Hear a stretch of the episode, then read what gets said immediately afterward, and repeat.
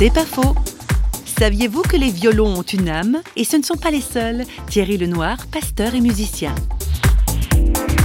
j'ai envie de dire attention, renouez avec cette part divine qui est en vous, cette âme. J'aimerais juste rappeler que l'âme du violon, qui est cette petite pièce la plus insignifiante qui se trouve au milieu du violon, a une double fonction.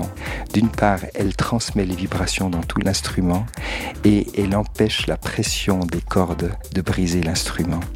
Euh, ben, je trouve que c'est cela que l'on soit relié avec cette âme qui est justement le siège de notre émotion, le siège de notre intimité, qui est la présence divine, et eh bien que cette âme soit au, cœur de notre existence pour justement faire que notre vie chante et puis que la pression de la vie n'écrase pas notre existence.